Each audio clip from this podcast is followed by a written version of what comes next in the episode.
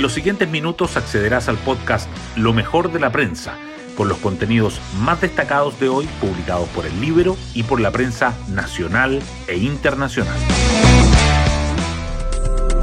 Buenos días, soy Pía Orellana y hoy es jueves 8 de junio de 2023. Hace poco más de tres años se confirmó el primer caso de COVID en Chile y comenzó una integración de los sistemas de salud público y privado para enfrentar la emergencia. Se habló del drama de la última cama ante la urgencia desatada. En la ocasión se coordinó el trabajo desde el gobierno central. Hoy el país enfrenta una nueva crisis sanitaria con los virus respiratorios en alza, especialmente en los niños. Tras la muerte de un lactante por falta de camas pediátricas, la actual administración enfrenta una serie de críticas. En el libro, el ex subsecretario de redes asistenciales, Luis Castillo, señala, el plan de invierno del gobierno ha sido poco comunicado, con poca sustancia, sin liderazgo. Hoy destacamos de la prensa. El Consejo Constitucional se instala con llamado a buscar acuerdos y a evitar pasiones y revanchismos del pasado. Los 50 miembros del Consejo ahora tienen cinco meses para redactar una propuesta de carta fundamental. La ceremonia fue sobria, sin incidentes y con asistencia de los tres poderes del Estado, lo que contrastó con la turbulenta sesión que hace dos años puso en marcha la Convención Constitucional. El Consejo inicia su trabajo con el llamado del presidente Boric a cerrar el ciclo constitucional. El mandatario resaltó el espíritu patriótico con que la comisión experta alcanzó amplios acuerdos e instó al Consejo a brindar certezas. Mañana la intención es sostener la primera sesión del Pleno. Beatriz Evia, la republicana y joven abogada de Osorno, que en menos de 24 horas llegó a presidir el Consejo Constitucional. Evia llegó a la colectividad que lidera Arturo Esquella en 2017 para apoyar la candidatura presidencial de José Antonio Cast y desde ahí que se ha transformado en uno de los cuadros influyentes de la tienda. Chile no está bien. Espero que este proceso sea un punto de encuentro para construir en conjunto el futuro de nuestro país, dijo Evia. Por su parte, Aldo Valle, vicepresidente del Consejo Constitucional, opinó que no se puede afirmar que la deliberación se dé de la misma manera que en la comisión experta. Suprema sin vocería, Vivanco deja ese rol y el Pleno no designa a un sucesor.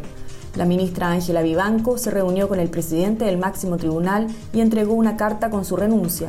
Estuvo en el puesto poco más de un año tras asumir durante la gestión de la actual primera autoridad del organismo, Juan Eduardo Fuentes. Aunque ambos aseguraron que sus declaraciones fueron a título personal, la incomodidad interna no pudo superarse.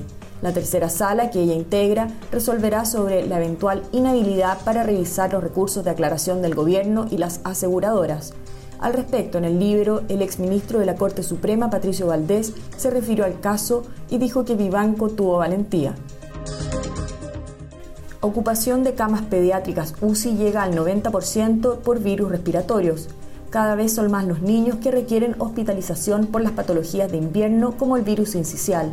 Los hospitales que no tienen camas críticas disponibles para internar pacientes se concentran en Valparaíso, región metropolitana, O'Higgins, Ñuble, Biobío y Valdivia. De los 29 servicios de salud del país, 11 están con una ocupación del 100%. Para enfrentar la demanda han instruido la conversión de camas y el traslado al sector privado. Cámara de Diputados rechaza la idea de legislar el sexto retiro y se cierra la puerta a tramitar la materia por un año. Los parlamentarios rechazaron este miércoles la idea de legislar las iniciativas refundidas con 48 votos a favor, 63 en contra y 3 abstenciones.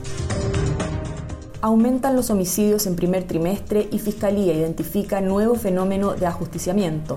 El fiscal nacional, Ángel Valencia, admite la alza sin precedentes de los asesinatos por encargo. Tenemos que derrotar al crimen organizado o nos transformaremos en un Estado fallido, dijo.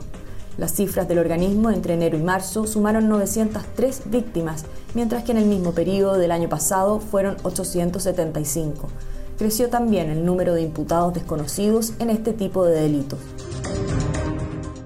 Messi se va al Inter de Miami. El campeón del mundo confirma su llegada al club y desata una revolución en el fútbol estadounidense.